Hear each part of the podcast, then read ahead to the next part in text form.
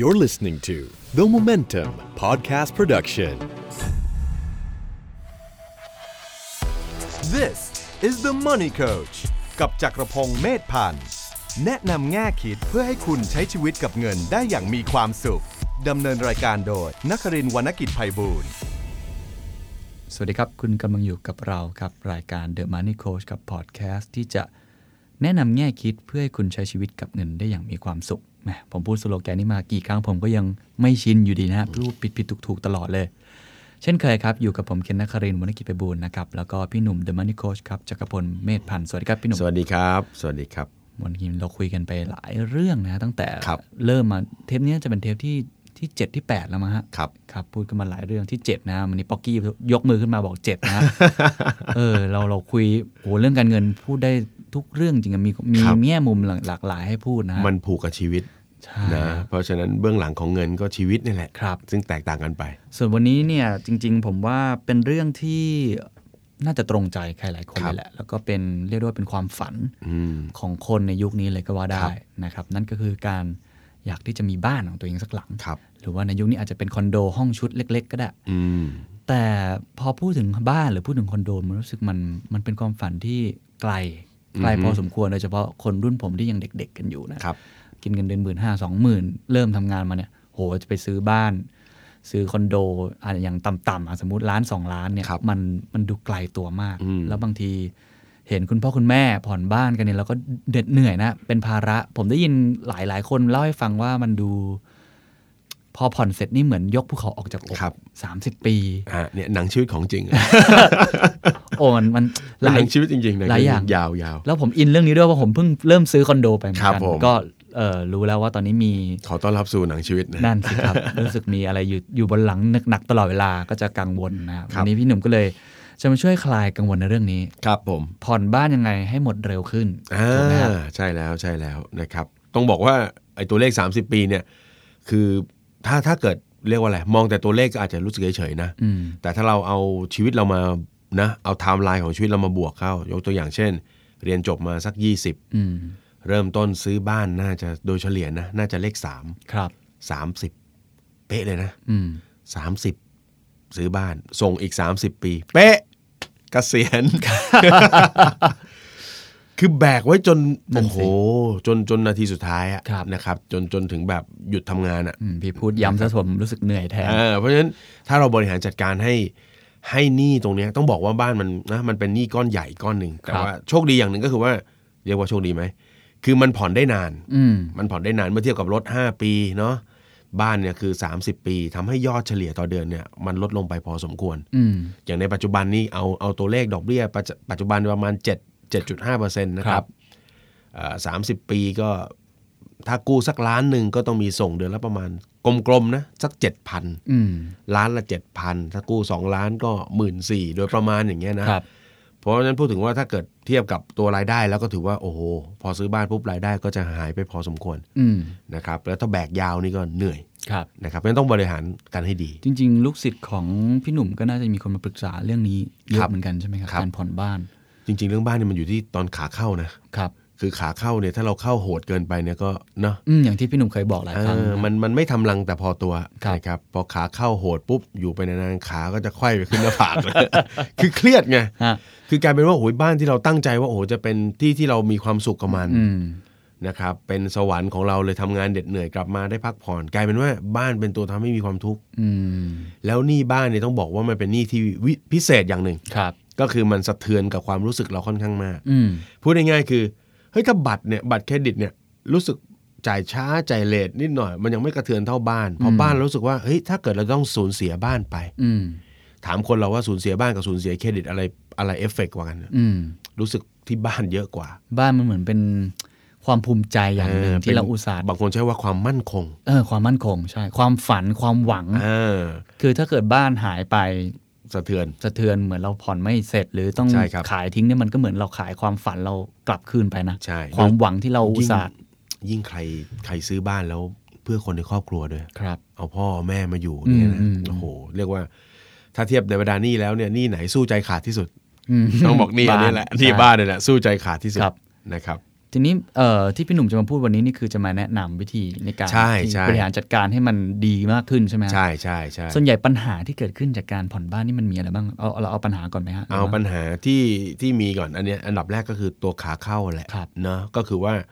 เอ่อเราเข้าซื้อบ้าน อืม ในช่วงเริ่มต้นที่ที่ราคาแพงเกินไป อืม นะครับคำโบราณยังใช้ได้นะ นกน้อยทำรังแต่พอตัว อืม ถ้าเรามีความจำเป็นต้องซื้อในจังหวะนั้นเนี่ยซื้อแบบที่มันพอเหมาะพอไหว อืม กับสภาพรายได้ คืออจำเป็นแล้วเหมือนพูดทุกครั้งเลยจำเป็นแล้วเนี่ยก็ต้องพร้อมด้วย อืม เพราะฉะนั้นถ้าตอนเริ่มต้นบางคนบอกว่าเฮ้ยเรารายได้ยังไม่เยอะ แต่มีความจำเป็นว่าถ้ามีบ้านแล้วมันน่าจะดีกว่า ตอนนี้ผ่อนเนี่ยกับถ้าเกิดซื้อเองมีมีความต่างกันไม่มาก ครับ แล้วพอจะรับมือไหวก็เอาสเกลที่มันพอไหวก่อน อืม แล้วค่อยๆเนาะพอเงินเดือนขึ้น รายได้เพิ่มขึ้น เราค่อยเปลี่ยนไปตามจังหวะได้ อืม แต่บางคนเร่งร้อน ครับ ขาเข้าก็มาจัดเต็ม อืม มันก็เลยจะเหนื่อย อืม นะครับ มันจะมีอีกคำพูดหนึ่งที่ที่หลาย ๆ คนจะชอบบอกกันมาว่า คือบ้านราคาที่ดินมันเพิ่มขึ้นทุกปีอะ ครับ แล้วก็เนี่ยถ้าเกิดไม่รีบซื้อตั้งแต่ตอนนี้เนี่ย อืม เดี๋ยวราคาจะสูงมากกว่านี้อีก อันนี้ ครับ มันเป็นเรื่องจริงไหม ก็เป็นเรื่องจริง อืม ก็เป็นเรื่องจริง แต่ว่าคือมันมันขึ้นมันก็ขึ้นของมันไป แต่ อืม ว่าเราตอนเราซื้อเราก็ต้องซื้อให้เหมาะ อืม ไม่งั้นเราแบกยาวนะ ครับ อย่าไปคาดหวังว่าเฮ้ยเดี๋ยวเงินเดือนมันจะขึ้น แล้ อื ว ม เดี๋ยวมันจะมาชดเชยไหว ตอนนี้กัดฟันนิดนึงเหนื่อยหน่อย อืม แล้วเดี๋ยวอีกสักสองสมปีเงินเดือนขึ้น ไม่มีใครรู้นะไอ้เรื่องเงินเดือนขึ้นเนี่ย เพราะฉะนั้นเราบอกว่าเอ่อราคาที่มันขึ้นก็จริง แต่บอกว่าถ้าเราสมมติเราซื้อบอกตอนนี้เราซื้อล้านห้า ครับ อุ้ยมันมันน้อยไปหรือเปล่า มันอาจจะไม่ได้น้อยนะ อืม ล้านห้าเราผ่อนไหวค่อยๆ ผ่อนไป ถึงจังหวะจะเปลี่ยนบ้านที่เราซื้อล้านห้าราคาก็เปลี่ยนนะ อืม เห็นตอนเราขายเราก็จะมีกำไรเป็นเงินก้อนเอาไปดาวน์ อืม ก็ช่วยลดภาระในการที่จะกู้อันใหม่ลงไปได้อีก อืม ที่เป็นหลังใหญ่ขึ้น อืม คือหลักคิดนี้เขาเรียกว่าพีระมิดดิ้งอ่ะค่อยๆ ซื้อจากที่ไหวถูกไหมพอขายพอจะซื้อหลังใหม่ขายปุ๊บก็มีกำไรจากหลังเก่าไปช่วยเป็นเงินดาวน์มันก็พอไปได้ อืม เพราะฉะนั้นอย่าไปโหมในช่วงแรก ครับ เอาให้มันพอเหมาะ อืม นะครับสาเหตุที่สองเนี่ยก็คือว่าคนเราเนี่ยมันไม่ได้มีปัจจัยของการใช้ชีวิตอยู่แค่บ้านนะ อืม พอมีบ้านเข้าไปหนึ่งตัวเนี่ยต้องยอมรับว่าบ้านเนี่ยมักจะเป็นภาระทางการเงินที่ค่อนข้างจะใหญ่โตเหมือนกัน ครับ ทีนี้โดยทั่วไปธนาคารโดยทั่วไปเขาตั้งเกณฑ์ไว้อย่างนี้นะว่าเขาจะไม่ยอมให้ค่าบ้านเนี่ยมันเกิน 40% อืม ของเงินรายได้ แต่ละเดือนนะ ใช่ครับ สมมุติบอกว่าเราเงินเดือน 20,000 ครับ เขาก็บอกอืมอย่าผ่อนเกิน 8,000 เลย อืม สุดๆพีคๆเลยอะให้หมื่นหนึ่งอ่ะ อืม ให้เหลือกินสักครึ่งหนึ่ง อืม ถูกไหมฮะ ทีนี้ประเด็นคือสองหมื่นเนี่ย ซื้อเอามาผ่อนบ้าน8ปดพันหมื่นหนึ่งก็จริงแต่มันมีของแถม อืม หมายความว่าเดี๋ยวเราใช้ชีวิตไปเราก็อยากจะมีอย่างอื่นอีกไง ครับ ต้องกินข้าว กินน้ำกินปลาอะไรไปเรื่อยเปื่อยนะฮะ หรือไม่บางทีเราจะซื้อของใหญ่เข้ามาอีก อืม จริง ถูกไหมฮะจะซื้อรถเข้ามาอีกคันหนึ่งเนี่ยโอ้โห ครับ ที่บ้านมาพร้อมรถนี่คือทีเด็ด อืม เพราะฉะนั้นพอเราไปแล้วเงินเดือนหนึ่งร้อยเปอร์เซ็นต์ไปแล้วสี่สิบอ่ะ อืม บวกเข้าไปอีกก็เอาเรื่อง แล้วจริงๆ ซื้อบ้านนี่ไม่ใช่ซื้อแต่ตัวบ้านนะ บางที ครับ ต้องตกแต่ง โอ้ ค่าเฟอร์นิเจอร์ นอนพื้นไม่ได้นะ ทีวีหรือ หรือค่าทำนู่นทำนี่เกี่ยวกับบ้าน ใช่ เยอะมากนะครับ ใช่ เยอะมาก ใช่ เยอะมากที่เราจะต้องเสียไปเพิ่ม งบ มากก ต ว่าก แต่งเตรียมไว้ยี่สิบเปอร์เซ็นต์เถอะนะ ครับค นะ รับ สมมติบ้านสักหนึ่งล้านก็ต้องมีสองแสนอะ อืมจริ นะ งฮ โอ้ยเฟอร์นิเจอร์ ค แอ รับ ร์โอ้ย อืม แอร์เดี๋ยวนี้ก็ต้องทุกห้องอะนะครับ อ่าเพราะฉะนั้นเนี่ยแหละจึงเป็นจุดที่เป็นเหตุผล อืม ของปัญหาเลย อืม ว่าพอมีบ้านแล้วถ้าเกิดเราไม่กะไม่วางแผนให้ดีเนี่ย อืม มันจะเป็นปัญหาในระยะยาวๆได้ อืม นะครับ ส่วนใหญ่ธนาคารก็จะ 40%ซึ่ง 40% พี่หนุ่มก็คิดว่าตัวเลขนี้ยังยังโอเคอยู่ใช่ไหม ยังโอเคอยู่ยังโอเคอยู่ แล้วก็ถ้าแต่แต่ถ้ามีหนี่อย่างอื่นเข้ามานี่ก็ต้องพิจารณานิดนึงนะ อืมอืม เพอถ้ามีสมมติมีรถอีกคันหนึ่งเนี่ยกลายเป็นขยับเป็นเป็นหกสิบแล้ว ครับ บ้านรวมรถหกสิบเหลือกินสี่สิบสี่สิบเราก็ไม่ได้เต็มนะอย่าลืม อืม ตัดประกันสังคมตัดภาษีตัดอะไรอีก อืม เพราะฉะนั้นต้องวางแผนดี อืม ๆนะครับ มีปัญหาอะไรไหมครับที่เราควรจะ เอ่อก็นี่แหละ พอเรา สองอย่างนี้อ่ะ เออพอเราเข้าเกินตัว ครับ เราเริ่มนอกจากบ้านแล้วเรามีปัญเอ่อมีหนี้อย่างอื่นอีก ครับ นะครับ ตรงเนี้ยมันก็เลยเป็นที่มาแล้วว่าเอาแล้วทำยังไงดีถึง อืม ทำให้สภาพคล่องมันไปได้ ครับ นะครับ แล้วก็ที่เราจะคุยกันในวันนี้คือเฮ้ยเราทำยังไงให้บ้านมันหมดเร็วขึ้น อ่ะว่ามาเลยครับพี่ วิธีฮิตก่อนวิธีฮิตที่คนทั่วไปทำก็คือ พี่เห็นเป็นตั้งแต่เด็ก ๆ แล้วนะ อืม ก็จะเห็นคนรุ่นพ่อรุ่นแม่ทำแบบนี้หมดเลย ก็คือเราทำงานไป อืม สิ้นปีมีโบนัส โปะอ่า มันต้องโปะ แล้วเวลาเขาโปะนี่โอ้โหโปะแบบเขาเรียกว่าอะไรเอามาหิตมากนะ คือว่าคือหุยมีเท่าไหร่อ่ะ ได้เท่าไหร่โปะหมดเลย คือพอโปะหมดปุ๊บโอ้ยชีวิตมันก็ไม่ค่อยมีความหวังมีความสุขนะ คือได้โบนัสมาแสนหนึ่งใส่บ้านตุ้มหนึ่งแสนเรียบร้อยอ่ะ อืม อ้าวแล้วเราจะไม่กินสนุกสนาน อะไรในชีวิตปีใหม่เลยเหรอวะเนี่ยนึกออกไหม แต่ความรู้สึกบางคนอาจจะอาจจะรู้สึกว่ายิ่งเปาะเยอะก็ยิ่งหมดเร็ว ใช่ใช่ก็ก็ยิ่งทำให้ทำให้เป็นเจ้าของบ้านได้เร็วขึ้น ครับ ถามว่าวิธีการทำยังไงให้ให้มัน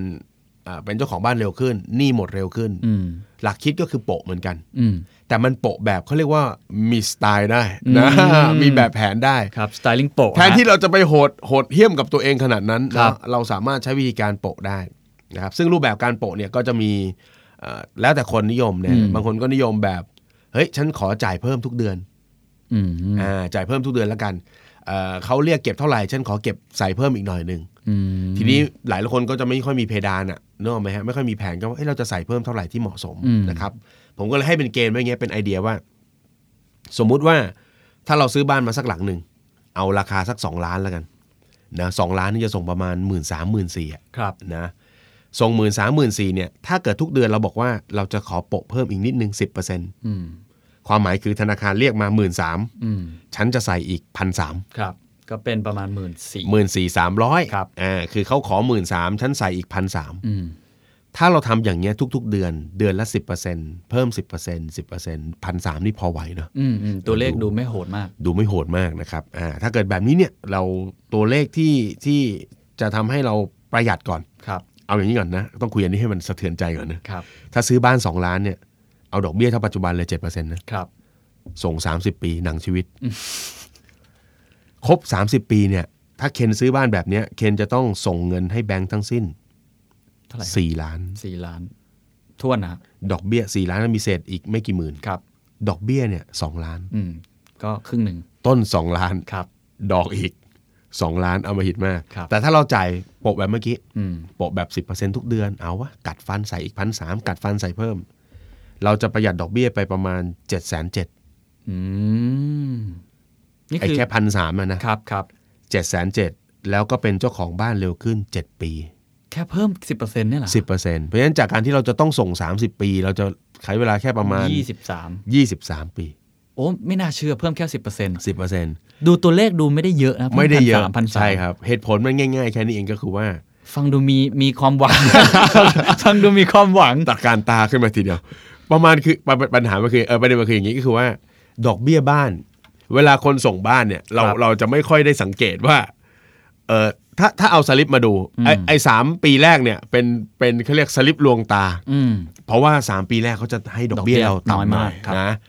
ก่อนที่พอปีทีสี่4ปุ๊บมันจะเข้าไปสู่การลอยตัว ครับ นี่ลอยตัวแล้วมันนะเหมือนบอลลูนเลยมันไม่เคยลงมาอีกเลย ไอ้ตรงลอยตัวเนี่ยก็คือดอกเบี้ยมันสูงมาก ครับ นะครับแล้วถ้าเราดูตัวเลขดอกเบี้ยจริง ๆ เนี่ยเฮ้ยมันแทบจะแบบตัดต้นน้อยมากอะ อืม สมมุติเอาแบบคิดแบบทื่อๆก่อน ถ้าดอกเบี้ย7%ตอนเนี้ยตัดตั้งแต่ปีแรกเลย อืม ปีที่ 1 ตัด 7%เลย อืม เงินที่เราใส่ไป 1 3ื่นเนี่ยตัดต้นประมาณ 2,000 อืม ตัดดอกประมาณ 1 1ื่นหนึ่ง อืม ถือว่าโหดมากนะ จ่ายดอกเยอะมาก ถือว่าโหดมากนะ คือทำไมมันโหด ถามว่าธนาคารเขาโหดแล้วจริงๆมันไม่ใช่ มันเป็นสูตรคำนวณอยู่แล้ว ครับ อัตราอัตราดอกเบี้ยเนี่ยเวลาเขาคำนวณเนี่ยแบงค์เขาจำคำนวณดอกเบี้ยบ้างเขาคำนวณเป็นวัน อืม นะครับจากเดือนนี้ไปเดือนถัดไปก็ 30 วัน อืม แล้วก็หารด้วย 365 นะครับ เสร็จแล้วตัวคูณเนี่ยมันคือเงินต้นคงค้าง อืม มันก็คือไอ้สองล้านอ่ะ อืม เพราะฉะนั้นดอกมันก็โอ้โห ช่วงแรกก็จะโหด ช่วงแรกจะโหดมาก อืม เพราะฉะนั้นไอการใส่เงินเข้าไปพันสามเนี่ยมันคือการไปแอบตัดต้นลงไปเรื่อย ม ๆเรื่อยๆเรื่อยๆเรื่อยๆนึกออกไหมฮะ ครับ มันก็ทำให้เราเรียกว่าเอ่อประหยัดดอกเบี้ยลงไปเรื่อยๆเรื่ ครั อบ ยๆอย่างเคสแค่เนี้ยสองล้านเจ็ดเปอร์เซ็นต์สามสิบปี ผ่อนเดือนละหมื่นสามโดยประมาณจะประหยัดดอกเบี้ยไปเจ็ดแสนเจ็ด ว้าว ถูกไหมถ้าเราพอจะมีสตุ้งตังค์โปะได้มากกว่านี้ก็ ครับ เอาให้มันพอเหมาะนะ อย่าไปโปะเยอะเกินนะ ถ้าถ้าโปะมากกว่านี้เช่นโปะ 20%มันก็จะ อ่า ลดลงไปเรื่อยๆถูก ใช่ ไหมฮะ ใช่ใช่อ่ะผมหาให้ดูว่าถ้ายี่สิบเปอร์เซ็นต์ถ้ายี่สิบเปอร์เซ็นต์ก็จะลดประหยัดไปได้หนึ่งล้านเกือบล้านสอง ว้าว ดอกเบี้ยนะ ฮะ เออก็คือเขาให้ส่งเอ่อหมื่นสาม ครับ เราส่งอีกสองพันหก ก็เป็นหมื่นห้าหก อ่าหมื่นห้าหก ครับ ลดดอกเบี้ยไปล้านหนึ่ง อืม พอดูตัวเลขกลมๆ ใหญ่ๆ มาแล้วมันก็ใจชื้นขึ้นเนาะมั เป็น มี เจ้าข กำ อ ลั ง ง บ้าน ใจ เร็วขึ้น 11 ปี โอ้วันนี้อันนี้เวิร์ก เหลือ แต่เรา สิบ จะ เก้า ทำได้จริงหรือเปล่าไม่รู้นะ เออมันเหลือที่ว่าเราจะเหลือเงินเก็บสักสองพันหกไหม สั นะ กอาจจะสักเดือนเว้นเดือนก็ยังโอเคนะ เออพี่นะ ก็ยังใช่ใช่ ก็ยัง ใช่ โอเค ใช่จ งั้นอันเนี้ยอันเนี้ยคือวิธีการโปะที่เป็นระบบเป็นซิสเตมเมติกหน่อย ก็คือว่าแทนที่เราจะไปโปะมั่วไม่รู้เรื่องรู้ราวเลยเงี้ย อืม สิ้นปีเอาว่ามีเท่าไหร่ใส่เข้าไปหมดเงี้ยเฮ้ยแทนที่มันจะไปกันไว้กินอยู่ใช้จ่าย อืม ไปเติมเต็มความสุขบ้างเฮ้ยเรากันเป็นระบบแบบนี้ก็ได้ อืม งั้นบางคนบอกว่าเฮ้ยงั้นผมผมใส่เป็นรายเดือนได้ไหม ครับ เออบางคนบอกว่าเฮ้ยรายเดือนไม่ค่อยไหวรอ อืม โบนัสทีนึง อืม ก็ได้ บอกว่างั้นโบนัสเราก็ใส่ไปอีกสักเท่ากับ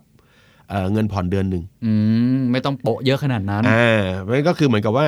เราเคยส่งบ้านทั้งหมดเดือนละหมื่นสาม ครับ เราก็พอสิ้นปีก็ใส่เป็น สองหก 26อ่าสองหกเลย อืม ก็คือปีหนึ่งส่ง 13 เดือน อืม อ่า ก็ก็จะช่วยแบ่งเบาได้ ก็จะช่วย เอ แบ่งเบาได้เยอะเหมือนกัน ครับ เพียงแต่ว่าไอ้แบบหลังเนี่ยจะไม่ดีเท่าแบบแรก อืม ทั้งนั้นที่เงินที่ใส่ก็เท่า ๆกัน เพราะว่าใส่ค่อยๆ ใส่ทีเดือนจะดีกว่า เพราะมันไปตัดต้นทันที เออ จริริง เออ นี่เป็นเทคนิคที่ ถูกไหม ที่ ว่าไอ้สิ า บ ส สองเดือน ใจ มันเป็นไอ้ต้นมันก็ไม่ขยับเท่าไหร่ ฮะ แล้วก็มา ฮะ อัดที่ทีเดียว ครับ อ่าอันเนี้ยก็เป็นวิธีหนึ่งซึ่งซึ่งอ่าก็ก็ไม่เข้าใจว่าทำไมมันก็ไม่ไม่ค่อยมีการสื่อสารกันนะฮะ อืม ส่วนใหญ่แล้วก็จะจะมีปัญหา ทีนี้ไอ ส่วน ไอ้ไอวิธีนี้ทำได้ก็คือ เราต้องไม่ซื้อแพงเกินไปอยู่ใน ครับ ระดับที่เราเราเราส่งไหว ครับ แล้วเราพอมีเงินเหลือที่จะ อืม โปะ อืม อ่าอย่างนี้ก็ทำให้เราได้เป็นเจ้าของบ้านเร็วขึ้น ครับโอ้อย่างนี้ นะครับ คือฟังจากพี่หนุ่มก็คือสรุปแล้วคือการผ่อนทุก ๆ เดือนเนี่ยมันมันหนึ่งนอกจากจะสบายใจกับเรากว่าแล้ว ครับ ไม่เดือดร้อนชีวิต ครับ เอาเงินทั้งก้อนเนี่ยไปโปะมันก็ช่วยตัดเงินต้นได้มากขึ้น ใช่ เรื่อย ๆ ด้วย ใช่ เน้นถี่ดีกว่าทีเดียว ใช่ นะฮะ ใช่ใช่ โอ้ ค โอ้ รับ ดีฮะนี่เป็น คือ ควา ตัด มรู้ เป็น ใหม่ ความสม่ำเสมอดีกว่า ครับ นะครับ แล้วก็ถ้าเกิดว่าทำคู่กับอีกกลยุทธ์หนึ่ง อืม ก็จะทำให้มันหมดเร็วขึ้น อีกกลยุทธ์หนึ่งก็คืออะไรค ก็ รับ คือการ refinance มาครับ รีไฟแนนซ์เนี่ยนะครับโอ้ยิ่งช่วงดอกนี้ช่วงนี้ดอกเบี้ยมันก็ถูกกดกันอยู่อย่างเงี้ยนะครับ ขึ้นกันลำบากเนี่ยถ้าเรารีไฟแนนซ์ได้ อืม นะครับรีไฟแนนซ์ก็คือการทำสัญญาเงินกู้ใหม่ ครับ นะครับเพื่อปิดสัญญาเงินกู้เดิม อืม แล้วก็มาใช้เงื่อนไขในการผ่อนอันใหม่ ครับ นะซึ่งการรีไฟแนนซ์เนี่ยปกติจะทำได้ทุก ๆ 3 ปี ครับ นะครับ เพื่อไม่ให้ดอกเบี้ยมันพุ่งกระฉูดเกินไป อ่าเพราะฉะนั้นพอมันจะขึ้นปุ๊บ เราก็นะมีการแข็งข้อต่อธนาคารเดิมหน่อย ครับ นะครับมีการไปหาข้อมูลกับธนาคารอื่น อืมอืม ๆ ที่เป็นคู่แข่งว่าเราจะถ้าจะย้ายมันเนี่ยจะมีเงื่อนไขอะไรที่เป็นประโยชน์กับเราบ้าง ครับ เพราะว่ามันดอกเบี้ยต่ำอยู่ 2-3 ปี อืม พอปีที่ 4 ปุ๊บมันกลับมาลอยแล้ว อืม กลับมาลอยที่7เงี้ย ครับ ถ้าเราไปหาของต่ำได้ ก็จะ น สบายใจขึ้น สา เย ม อะ สี่ห้าได้เงี้ย ครับ มันก็จะทำให้เราเอ่อเรียกว่าผ่อนแล้วจ่ายดอกเบี้ยน้อยลง ครับ ทีนี้ถ้าเราใช้กลยุทธ์บวกกับการโปะเพิ่ม อืม โอ้มันก็ยิ่งเร็วขึ้น อืมอืมอืมอืม นะครับซึ่งตรงเนี้ยจะมีบางคนกังวล บางคนก็ไปรีไฟแนนซ์แบบเพี้ยนๆเหมือนกันนะครับ รีแบบ 30 ปีโดยแต่ก่อนส่ง 30 ปี ผ่อนมา 3 ปีแล้วเหลือ 27 เราก็บอกว่ายืดไปเป็น 30 ก็ได้ถ้าอายุยังน้อยอ่ะไม่เป็นไร แล้วเราค่อยโปะเข้า ไป เพราะว่าถ้ายืดเนาะยืดเนี่ยมันจะส่งต่อเดือนน้อย อืม แล้วเราถ้าเราใส่เพิ่มมันก็จะตัดลงไป อืม ไม่เอาอะค่ะโค้ชขอให้มันสั้นลงนะพอยืดสั้นลงปุ๊บกลายเป็นส่งต่อเดือนจะสูงขึ้นก็มี นั่นสิ เพราะฉะนั้นอันนี้ต้องต้องระมัดระวัง ครับ นะครับบางคนอยากเป็นเจ้าของบ้านเร็วเกินไป อืม งั้นต้องดูเปรียบเทียบกันด้วยระหว่าง ความพร้อมสภาพคล่องเรา อืม ต้องไม่ทำให้ภาระต่อเดือนมันสูงเกินไป อืม นะครับเพราะฉะนั้นถ้าเราใช้รีไฟแนนซ์เป็นก็จะเป็นประโยชน์ด้วย แนะนำวิธีการ refinance นิดหนึ่งครับพี่ ว่าเราควรจะดูยังไงทำยังไงฮะ ปกติโดยหลักๆก็คือต้องดูที่เรียกว่าดูผลลัพธ์ ครับ นะครับก็คือต้นทุนโดยรวมทั้งหมดนะครับเปรียบเทียบกับสิ่งที่เราจะได้ อืม นะครับยกตัวอย่างเช่น ถ้าเราผ่อนที่เก่าไปเนี่ยเนาะอ่าเอานี้เราให้แบงก์เขาทำข้อมูลได้นะฮะ อืม ขอเขาเลยขอเจ้าหน้าที่ว่า ถ้าผมส่งต่อไปอย่างเงี้ยจนจบเนี่ยคิดเป็นเอ่อเงินต้นเท่าไหร่ดอกเบี้ยเท่าไหร่คำนวณขึ้นมาให้ดู อืม ทีนี้พอไปคุยกับที่ใหม่นะครับเวลาเราเห็นเงื่อนไขแล้วเรางงไง อืม ปีที่ 1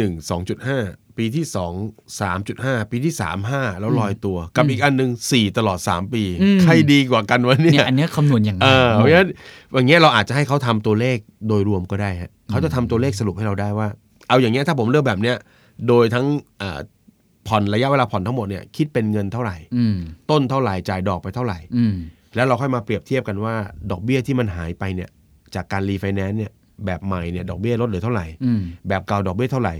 ไอ้ส่วนต่างที่มันเกิดขึ้นเนี่ยมันคุ้มค่ากับการรีไฟแนนซ์ไหม อืม เพราะเวลาการรีไฟแนนซ์ก็จะมีค่าใช้จ่ายเหมือนกันอัน ครั นี้ บ ก็ต้องระมัดระวังนะต้องพิจารณาด้วยอย่างเช่นค่าประเมินใหม่ ครับ แต่ประเมินใหม่มันก็ไม่กี่พันบาทอะ อืม นะสองสามพันบาท อีกอันหนึ่งที่มันจะมาก็คือ จดจำนองใหม่ ครับ พอย้ายธนาคารปุ๊บเราก็ต้องไปจดจำนอง อืม หนึ่งเปอร์เซ็นต์โดยประมาณ อืม สมมุติบ้านเรา 2 ล้านเราจะย้ายไปอย่างเงี้ยมันจะมีค่าใช้จ่ายอยู่2ล้านอ่ะสองหมื่น ครับ หนึ่งเปอร์เซ็นต์ของ 2 ล้านคือ 20,000 อืม เราต้องถามตัวเองว่า ไอ้ดอกเบี้ยที่มันลดลงจาก มัน การ คุ้มค่า อ่ ค่าธรรมเนียมอะไรเหล่านี้หรือเปล่า ใช่ไหมอ่า อ่า อันนี้ก็คือหลักวิธีการมอง ทีนี้คนเราเวลานั้นไม่ค่อยขอข้อมูลพวกเนี้ย ครับ กลับไปนั่งเองเล็งเอง อืม เราขอได้หมด เพราะว่าเราเป็นลูกค้าเขานะ อืม เราบอกเลยว่าช่วยดูหน่อยครับพี่ถ้าผมส่งอย่างนี้ไปเนี่ยเนาะ ครับ แล้วรวมๆทั้งหมดเนี่ยทั้งต้นทั้งดอกผมต้องเสียให้พี่เท่าไหร่ อืม อ่ะถ้าแบบเดิม 4 ล้านไปนั่งคุยอ่ะทางนี้ทางนี้คุยปุ๊บเออเหลือ 3 ล้าน อืม 7 ลดไป 3 0 0แสน อืม ก็คุ้มที่เราจะรีไฟแนนซ์ไป ครับ นะครับเพราะฉะนั้นแบบนี้เราคุยได้ ปกติการรีไฟแนนซ์นี่ถามเพื่อความเอาความรู้นะส่วนตัวด้วยก็คือ เรารีไฟแนนซ์ได้กี่ครั้งฮะสรุปปกติแล้ว จริง ๆ มันก็รีได้เรื่อยๆ มันไม่มีเงื่อนไข เพียงแต่ว่าแบงก์ส่วนใหญ่จะไม่ค่อยรีละถ้าเกิดว่าเงินหนี้เราเหลือประเหลือไม่ถึงล้าน อืม เพราะเขารู้สึกว่าแหมดอกเบี้ยมันน้อยเหลือเกิน ก็เพราะฉะนั้นหนึ่งล้านก็ต่ำกว่าหนึ่งล้านก็ไม่ค่อยให้มีใครรีแล้วล่ะ งั้นส่วนใหญ่เขาจะรีกันประมาณกี่ครั้งครับพี่ ทุกๆสามปีนะ โอ้ทุกสามปีก็มีคนหาเหมือนก็คอยช็อปของใหม่ตลอด อืม อ่าคอยช็อปหาดอกเบี้ยใหม่ ๆ ที่มันประหยัด ค ล รับ งเสมอ เพราะฉะนั้นการการที่จะเราช่วยให้ผ่อนบ้านเร็วขึ้นก็คือการรีไฟแนนซ์ให้ให้ถี่มากขึ้นอย่างว่างั้นหรือเปล่า อ่าก็สามารถทำได้ ครับ ก็สามารถทำได้คือเรียกว่า คือมันต้องดูช่วงเวลาด้วยบางช่วงมันรีไฟแนนซ์ไม่ได้ ยกตัวอย่างเช่นช่วงที่อัตราดอกเบี้ยมันสูงขึ้น อืม ดอกเบี้ยตลาดมันสูงขึ้น อืม แต่ในยุคเนี้ยมันเป็นยุคที่โอ้โหดอกเบี้ยมันถูกกดต่ำไว้นานมากแล้ว เราได้เปรียบอยู่แล้ว อ่ะยัง ตอน ยัง นี้ ยังได้เปรียบอยู่นะครับ ซึ่งเราก็สามารถใช้การตรงเนี้ยเจรจาได้ ครับ เพราะฉะนั้นมันอาจมันจะกี่ครั้งก็ได้มาแล้วแต่คนแล้วแต่แผนการของแต่ละคนว่าจะผ่อนบ้านยังไง อืม ซึ่งโดยที่เป็นกันส่วนใหญ่เนี่ยนิยมทำกันมากเลย เป็นพิมพ์นิยมคือ ส่งมาสัก 3 ปีกับแบงก์ A อืม ไปคุยกับแบงค์ B กับ C เอาข้อมูลแบงค์ B กับ C ไปขู่ A ถ้าไม่ให้เรารีเราไปนะ บอกไว้ก่อน อะไรเงี้ยนะครับก็ก็อยู่ที่แบงค์เจ้าหนี้เดิมแหละว่าเขาจะยื้อไหม อ๋อ นะก็ดูว่าเอ้ยอย่างนี้ผมทำให้พี่ได้ อ่าอ่า ซึ่งส่วนใหญ่ก็ต้องบอกตรงๆว่ามันก็มาจากประวัติเราอะ ครับว่าเราจ่ายตรงหรือเป โอ้ ล่า โห จ่าย เราจ่ายตรงจ่ายดีเนกอะไหมฮะ อ่า เขาก็อยากจะรักษาเราไว้ อืม เนกอะไหมครับอย่างนี้เขาก็เดี๋ยวเขาอาจจะคุยกับซูเปอร์ไวิเซอร์เขาขอปรับตัวเลขได้หมดเลย อืม แต่ถ้าเรามีประวัติแบบนะเบี้ยวเบี้ยวๆหลบๆ ไปเลยพี่ พี่ไปเถอะพี่ไปไหนก็ ไม่ต้องมาขู่เลยค่ะ พี่ไปที่ชอบที่ชอบเลยเนกอะไหมเออเพราะฉะนั้นเฮ้ยคนเราเนี่ยเพราะฉะนั้นเครดิตการเงินมันมีผล ครับ นะครับทำให้เรียกว่าโอกาสอำนาจต่อรองมันมันมีมีมีครบถ้วนเลย อืม นะครับเพราะฉะนั้นถ้าเรารีไฟแนนซ์เป็นแล้วเราก็โปะเป็นด้วย อืม โอ้อันนี้ยิ่งหมดหมดเร็วขึ้น ผมเพิ่งเห็นเอ่อสตาร์ทอัพตัวใหม่ ครับ ที่เป็นแอปพลิเคชันของคุณกรณ์ อ่า จตุกม รีฟิน รีฟิน รีฟินรีฟิน พี่หนุ่มได้ได้ลองเข้าไปศึกษาข้อมูลอะไรบ้างไหมครับ ศึกษา เวิร์ก แล้ว เวิร์กไหมครับ เวิร์กเวิร์ก ผมดูจากเคยสัมภาษณ์คุณกรณ์แล้วก็ได้ฟังคอนเซปต์เขารู้สึ ครั ก บ เวิร์กมาก ครับ น่าสนใจมาก ต้องบอกว่าไปบรรยายที่ไหนก็จะเอาตัวเนี้ยไปแนะนำเสมอ อ๋อ เพราะว่ารีฟินเนี่ยค่อนข้างจะง่ายเลยก็คือว่าไม่ต้องไปแบงค์ ครับ เราเข้าไปที่เว็บรีฟินปุ๊บ เราก็แสดงภาระของเราลงไป ว่าปัจจุบันค้างอยู่ค้างหนี้แบงค์อยู่ 2 ล้านค่ะนะปัจจุบันผ่อนเดือนละเท่านี้ แล้วเขาจะมีให้เลือกเงื่อนไขเลย อันนี้อันนี้เวิร์กมาก เลือกเลยว่า อยากจะผ่อนเท่าเดิมจำนวนปีน้อยลง ผ่อนน้อยลงยืดระยะเวลา โอ้มีมีละเอี มี ยด อ ข อป นาด ชั นั้น นเล ให้ ย เลือกแบบนี้เลย พอคลิกเสร็จปุ๊บ โอ้ ก็จะมีธนาคารฮะสิบห้าธนาคารถ้าผมจำไม่ผิด ครับ เขาก็จะสมมาเสนออ อืม เงื่อนไขที่ดีที่สุดลำดับ 1 2 3 ให้เราเลือก อืม ชอบที่ไหนคลิกแอปแอปพลายเนาะสมัครเข้าไปเลยปุ๊บ เดี๋ยวจะมีเจ้าหน้าที่มารับเอกสาร โอ้ ดำเนินการต่อ ซึ่งเขาก็จะไปได้ค่าคอมมิชชั่นกับธนาคารกันเอง ครับ ผู้ใช้ก็ไม่เสียนะครับเอ้ยนี่เราโฆษณาเขาแล้วเนี่ย แต่มันดีจริงๆ แต่มันดี มันดีจริง ผ มั ม น ได้ จ ยิ ริ น ง คนพูดมาเยอะ เพราะว่า ระดมทุนไปได้แป๊บเดียวโอ้โหพุ่งกระฉูดเลยนะ เพราะว่าเพราะว่าคนส่วนใหญ่เนี่ยต้องบอกว่า ไม่ค่อยรู้เรื่องการรีไฟแนนซ์นะ ครับ คือคิดว่าสัญญานั้นเหมือนสัญญาแบบนะสัญญาทาสเลยนะ อืม อยู่กันยาวๆ 30 ปี ซึ่งเราเปลี่ยนแปลงได้ตลอดเวลาในฐานะลูกค้า ครับ เพราะฉะนั้นกลายเป็นว่า โอ้มันจะมันจะแพงแค่ไหนก็จะกัด ฟัน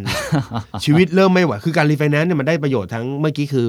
ทำให้เราผ่อนดอกเบี้ยน้อยลง ค แล้ รั ว บ ก็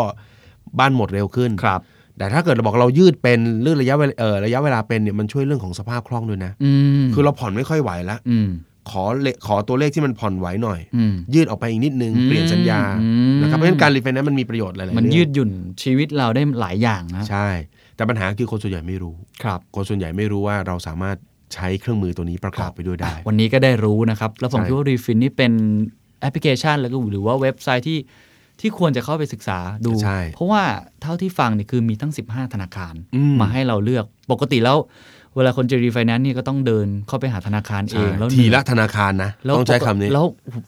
ตามคนการทำงานทั่วไปก็จะนึกออก4ี่ห้าที่ ครับ นะฮะไม่ได้นึกออกที่อื่นๆบางที่มันอาจจะมีที่อื่นๆที่เรานึกไม่ถึงแล้วมัน ใช่ มัน ใช่ ออปชันดี ใช่ กว่า ใช่ ด้วย ส่วนใหญ่จะเป็นแบบนั้นด้วยนะ ครับ เพราะว่าธนาคารเล็ก ๆ เนี่ยเขาก็อยากได้ลูกค้า อ่า เพียงเขาเงื่อนไขเขาจะดูแบบแม่จูงใจเหลือเกิน อ่าน นะเมื่อเทียบกับแบงก์ใหญ่ ๆ ซึ่ง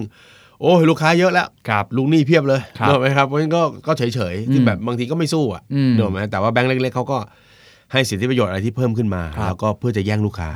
อ่ะลอง กลายเป็นว่าสุดท้ายผู้บริโภคได้ประโยชน์ โอ้โหจริงฮะ นะ อ่ะลองเข้าไปดูฮะลองเข้าไปดู refin.com นะครับ ใช้ได้ใช้ได้ อันนี้นะเพราะฉะนั้นเวลาผมไปบรรยายที่ไหนก็จะแนะนำตัวนี้ตลอด ครับ นะครับ มี 2 ข้อละข้อแรกก็คือดูเรื่องของการโปะให้เป็นระบบ ครับ นะฮะข้อที่ 2 ก็คือการ refinance ครับ มีอีกไหมครับที่ช่วยให้ ถ้าอีกด้านหนึ่งก็จะเป็นด้านของการที่อย่าไปทำผิดพลาด อื ม อย่าไปทำผิดพลาด แล้วมันจะทำให้มีภาระหรือปัญหาที่เพิ่มขึ้น ครับ ยกตัวอย่างอย่างนี้นะ เวลาผมว่าคนส่วนใหญ่เนี่ย เวลาเซ็นสัญญาซื้อบ้านเนี่ยไม่ค่อยอ่านนะ มันมันเยอะครับ เออแล้วมันเป็นอะไรไม่รู้มันจะต้องพิมพ์ตัวเล็ก ๆนะ อยากจะบอกว่าให้ใช้อังสนานิว 14 16 ได้ไหมวะนะครับมันเหมือน 10 10ปอยต์นะ 12 ปอยต์มันเล็กมากไงซึ่งผมเชื่อว่าคนซื้อบ้านส่วนใหญ่จะจำได้แต่คำเนี้ยเซ็นตรงนี้นะครับ เซ็นตรงนี้ตรงนี้ตรงนี้และตรงนี้ ซึ่ง ครับ เราก็น่ารักเลยอ่ะเราก็ว่าง่าย ครับ เนกอะไหมฮะพี่เคยไปกู้เงินเนี่ยซื้อบ้านเนี่ยแล้วก็นั่งอ่านเว้ย อืม นั่งอ่านแบบจริงจังเลย คือคิดว่าพนักงานสินเชื่อก็คงไม่เคยเจอไอ้คนแบบเนี้ย ก็นั่งอ่าน เขาก็บอกว่า เออเซ็นเถอะค่ะโดย เราก็บอกว่าเราเซ็นแน่ครับ แต่ว่าผมอ่านก่อนสิ เอ้ยเงินมันเป็นล้านนะเนี่ย อยู่ดีมันเป็นหนี่เป็นล้านถูกไหมเราก็ต้อง อ่า อ่านก่อนบอกยังไงก็ต้องเซ็นกับก็รู้ไงครับว่ายังไงก็ต้องเซ็นแต่ขออ่านนิดนึง ทีนี้มันมีเงื่อนไขที่คนส่วนใหญ่ไม่เข้าใจ อืม สมมุติว่าคนส่วนใหญ่เออสมมติเอาสักคนคนหนึ่งแล้วกันที่ชีวิตแบบตึงๆหน่อย ครับ ต้องส่งหนี้บ้านแบงก์บอกเลยทุกวันที่หนึ่งเราเนี่ยบางทีแบบคิดเอง เฮ้ยถ้าเลยสักวันสองวันไม่น่าจะเป็นอะไร อืม เช่นเขานัดวันที่หนึ่งปุ๊บ ซึ่งแบงก์เขาจะตัดสองรอบนะที่ผมพอจะรู้มา แบงก์เขาจะตัดเงินสมมตินัดวันที่หนึ่งเขาจะตัดรอบแรกสิบโมงสมมติอย่างเงี้ยนะ อืม สิบโมงปุ๊บเราไม่มีเงินในบัญชีเดี๋ยวจะตัดอีกทีประมาณบ่ายสาม อืม ถ้าไม่มีปุ๊บเรียบร้อยโดนคิดดอกเบี้ยปรับ อืม ทีนี้เวลาเวลาเราคิดว่าเฮ้ยทรงหนึ่งก็โอเค แต่ถ้าเกิดเราตึงจริง ๆ กระเถิบไปสักสามก็น่าจะโอ อืม ถือว่ายังอยู่ในรอบบินนั้นนึกออกไหม อืม ครับ อยากจะบอกนะว่าเลยมาสองวันอ่ะมันมีดอกเบี้ยปรับ อืม มีดอกเบี้ยที่มันคำนวณเพิ่ม แล้วดอกเบี้ยคำนวณอย่างที่บอกมันคำนวณจากต้นทั้งหมด ครับ เหมือนเดิม นะครับ ที่ แล้ ต้ วนก็ ที่ยังจ่ายไม่หมด คูณ อืม จำนวนวันหารด้วย 365 บาน นั่นหมายความว่าถ้าเราช่วงแรกๆนะฮะสมมติอย่างตัวอย่างที่เมื่อกี้ ครับ เงินเดือนเอ่อซื้อบ้าน 2 ล้านส่งประมาณ 1 3ื่นสาม อืม ตัดต้นแค่ประมาณ 2,000 สิ่งที่เกิดขึ้นคือคุณเลทนิดเดียวแบบเนี้ยไม่เหลือต้นเลยนะ อืม ไปแต่ดอกล้วนๆอย่างนี้มันกลายเป็นว่าแล้วถ้าเลทไปสะสมเรื่อยๆอย่างเงี้ย อืม ไหมฮะมันก็จะเล่นแต่โตะเล่นแต่ดอกเล่นแต่ดอกเล่นแต่ดอก ครับเมื่อไหรจะหมดแล้วเนี่ย อ่าเพราะฉะนั้นอย่างเงี้ยมันจะยิ่งทำให้การผ่อนของเราเนี่ยยิ่งไปกันใหญ่ อืม ยิ่งช้าลง อืม นะครับเพราะฉะนั้นเราจะเร่งให้เร็วด้วย มันก็ต้องบวกกับอีกหนึ่งช่องทางก็คือ อย่าไปผิดเงื่อนไขอย่าไปผิดนัด อืม นะครับ ให้ดูเงื่อนไขดี เออเขาให้ส่งวันไหนดูให้ดี ถ้าเป็นไปได้ตัดก่อนล่วงหน้าสักวันสองวันก็เซฟดี ๆ ครับ นะครับทั้งหมดทั้งมวลไออาการตึงแบบเนี้ยมันก็เกิดอย่างอย่างที่บอกอะตั้งแต่ต้นต้นรายการว่ามันซื้อเกินไปหน่อย ครับ เหนื่อยไปนิดหนึ่ง ครับ อ่าเราพูดมาทั้งหมดนี่เป็นเชิงเทคนิคเชิงวิธี ครับ การนะ ครับ ในฐานะที่พี่หนุ่มเป็นโค้ชที่น่าจะมีคนมาปรึกษาบ่อยนะครับ ให้กำลังใจหนะครับ คนที่ผ่อนบ้านเนี่ยเรามีแง่คิดอะไรที่ที่ช่วยให้เขาเนี่ยผ่อนบ้านได้อย่างมีความสุขมีความหวังขึ้นมาหน่อยบ้างไหมฮะ อืมถ้าถ้าพูดเนี่ยถ้าอยากให้ย้อนไปที่สุดก็คือย้อนไปถึงคนที่กำลังจะซื้อ ครับ นะต้องบอกว่าต้องไม่ใจร้อน อืม เอาที่มันพอเหมาะพอสมกับเรา เวลาจะเชนจากที่เช่าที่บ้านที่เราเช่า เช่าเขาอยู่เนี่ยมาเป็นบ้านที่เราจะซื้ออยู่อาศัยเองเนี่ย ลองเปรียบเทียบค่าใช้จ่าย นิดหนึ่งว่าเดิมเช่านะอาจจะอยู่ใกล้ออฟฟิศหน่อยเอ่อเช่าประมาณเท่าไหร่ ถ้าจะซื้อใหม่เนาะให้เอาค่าเช่าเดิมบวกกับไอตัวค่าเดินทางนะ แล้วมาเป็นบ้านหลังใหม่เนี่ยมันใกล้หรือไม่ใกล้อย่างไรถูกไหมฮะผ่อนต่อเดือนเท่าไหร่ อืม ถ้ามันไม่กระชากเกินไปเนี่ย อันนี้มันถือว่าอยู่ในเกณฑ์ที่เราพอรับได้นะครับ เพราะฉะนั้นคนกลุ่มที่แรกก่อนก็คือ ถ้าจะซื้อดูให้ดีดูให้พร้อมนะครับ ถ้าซื้อไปแล้ว ซื้อไปแล้วเนี่ยนะครับ แล้วก็เริ่มรู้สึกว่ามันตึงๆ มันผ่อนไม่ไหวนะครับ มันก็ต้องเช็คว่ามันอยู่ในระดับไหน ถ้ามันแค่ตึงๆ ฝืดๆ ลองใช้เครื่องมือพวกนี้ดู อย่างเช่นการรีไฟแนนซ์นะครับ หรือเรื่องของการเรียกอะไรฮะ ถ้าเกิดมีปัญหาจริง ๆ ไม่ไหวจริง ๆ อาจจะเข้าไปคุยนะครับ เรื่องของการการลดดอกเบี้ยอะไรต่างๆ ได้นะครับ หรือถ้าไม่ไหวจริง ๆ สุดท้ายเนี่ยนะครับ คือมันมีภาระหนักรายรับไม่พอรายจ่าย บางครั้งบางเคสก็ถึงขายเหมือนกัน ครับ แล้วเราค่อยกลับมาลุยกันใหม่ อืม นะครับ แต่เหนือสิ่งอื่นใด สิ่งที่อยากจะฝากมากที่สุดของการการซื้อบ้านก็คือ หลาย ๆ คนเวลาซื้อบ้านเนี่ยชอบตั้งโจทย์ว่า เราอยากจะซื้อบ้านที่ดี อืม ๆ สวยๆ ใหญ่ เหมือน เพื่อที่ ที่โฆษณา ๆอ่าเพื่อที่เราจะได้มีเวลาอยู่กับบ้าน ครับ นะครับ แล้วก็อยู่บ้านแล้วก็มีความสุขนะ อืม มีวิวไหนก็เซลฟี่ ออก ได้สวยงามหมด ช เลย วนเพื่อนมาปาร์ตี้ที่บ้าน เออ มีน้องหมา ใช่ฮะแต่จริงๆแล้วสุดท้ายเนี่ยเอ่อผมว่า House กับ Home มันต่างกันนะ ครับ บางทีคนเราเอ่อมุ่งกับมุ่งกับบ้านที่ใหญ่โตมากเกินไป จน อืม บางครั้งเราเกินกำลัง แล้วเราก็กลายเป็นว่าบ้านเริ่มบีบบังคับเราให้เราต้องทำงานหนักขึ้น อืม เพื่อที่จะหาเงินมาผ่อนมาส่งมันเนาะ อืม นะครับเพราะฉะนั้นกลายเป็นว่าเราไม่ค่อยมีเวลาได้อยู่บ้านที่เราบอกว่าเป็นบ้านในฝันละ อืม เทียบกับคนที่เขาซื้อในระดับสเกลที่มันพอเหมาะพอสม ครับ ทำงานแล้วไม่เครียดเกินไปนะครับมีเวลาอยู่กับคนในครอบครัว อืม เออมันก็อาจจะเป็นบ้านที่มีความสุข อืม กว่าหรือเปล่า อืม นะครับ แต่เนื้อสิ่งอื่นใดถ้ากำลังเหนื่อยกำลังท้อนะครับ ต้องบอกว่าทุกปัญหาของการการเป็นหนี้เนี่ยผ่อนบ้านหรืออะไรก็ตามเนี่ยมันมีปัญมันมันสามารถแก้ได้หมด อืม นะครับ เพราะฉะนั้นเอ่อถ้ากำลังเหนื่อยอยู่ แล้วถามตัวเองครับว่าบ้านนั้นเป็นบ้านที่คุณรักมากหรือเปล่า อืม ถ้าคุณรักมาก คุณอยากให้มันอยู่กับคุณต่อ ก็ต้องขยันขึ้น อืม นะครับไม่ผิดถ้าเราอยากจะได้บ้านสวยๆ เราอยากจะมีบ้านในฝัน อยากจะซื้อครั้งเดียว อยากจะให้คนที่เรารักมาอยู่ด้วย อืม แล้วก็หลังนี้แหละไม่มีหลังใหม่อีกแล้วนะครับแต่ถ้ามันเหนื่อยนะครับแล้วอยากจะรักเอ่ออยากจะรักษามันจริงๆ ต้องสู้นะ อืม ต้องทำงานหนัก ไม่ใช่ว่าก็รักอะอยากได้ แต่ก็ไม่ทำอะไรเพิ่ม อย่างนี้คงไม่ใช่นะครับเพราะฉะนั้นมองประกอบกันหลาย ๆ อย่างแล้วกันนะครับเพราะว่าอย่างที่บอกฮะสุดท้ายเงินมันผูกพันกับ อืม ชีวิตอย่างหลีกเลี่ยงไม่ได้ ครับ นะครับ ให้กำลังใจกับ ให้กำลังใจ มนุษย์เงินเดือนทุกคนที่กำลังต่อสู้กับภาระอันหนักหน่วง ครับ นะฮะ หนักหน่วงมาก เป็นหนังชีวิต ของแท้หนังชีวิตของแท้ 30 ปีเนี่ยหนังชีวิตยิ่งกว่าซีรีส์ยิ่งกว่า นะ เกมออฟทรอนอี กนะ ไอ้นั่นเนี่ย นี่คือเรียลลิตี้ เอ ที อนี่มันเรียลเออเรียลิตี้แล้วก็หนักหน่วงมาก เพราะฉะนั้นคือผมว่าให้ต้องบาลานซ์อะระหว่างความสุขของการมีบ้าน ครับ กับกับภาระที่เราจะต้องอุ้มชูมัน อืม ถ้ามันออกในลักษณะที่ไม่เหนื่อยเกินไปในการผ่อนชำระ แล้วมีความสุขกับบ้านที่เราซื้อโอ้ยนี่มันสุดยอดที่สุด อืม ไม่ได้บอกว่าเป็นหนี้บ้านไม่ได้ เป็นได้ ครับ แต่ขอให้บาลานซ์ตรงนี้ให้ดีแล้วกัน ครับ ครับผม โอ้โหวันนี้ให้กำลังใจทุกคนนะครับ ที่กำลังผ่อนบ้านอยู่ก็อยู่บ้านมีความสุขด้วย แล้วก็ผ่อนบ้านให้มีความสุขด้วยบาลานซ์กันให้ดีนะ เจอครับ ธนาคารแฮ ปปี้ แล้วถ้าได้มีคำถามอะไรก็ติดต่อมาได้นะ ได้ครับผม ในในเว็บไซต์ของ The Momentum เองห ครั รื บ อว่าจะ ผม เป็นเพจ Facebook ของพี่หนุ่ม The Money Coach ก็ได้ ได้ครับ นะครับ ผม วันนี้ผมเคนนักครินทร์มุนกิจไพบูลย์แล้วก็พี่หนุ่ม The Money Coach จักรพงศ์เมธพันธ์ต้องลาไปก่อนสวัสดีครับ สวัสดีครับผม This is the Momentum Podcast Network. Download all episodes at themomentum.co slash podcast. Themomentum.co. Seize the moment.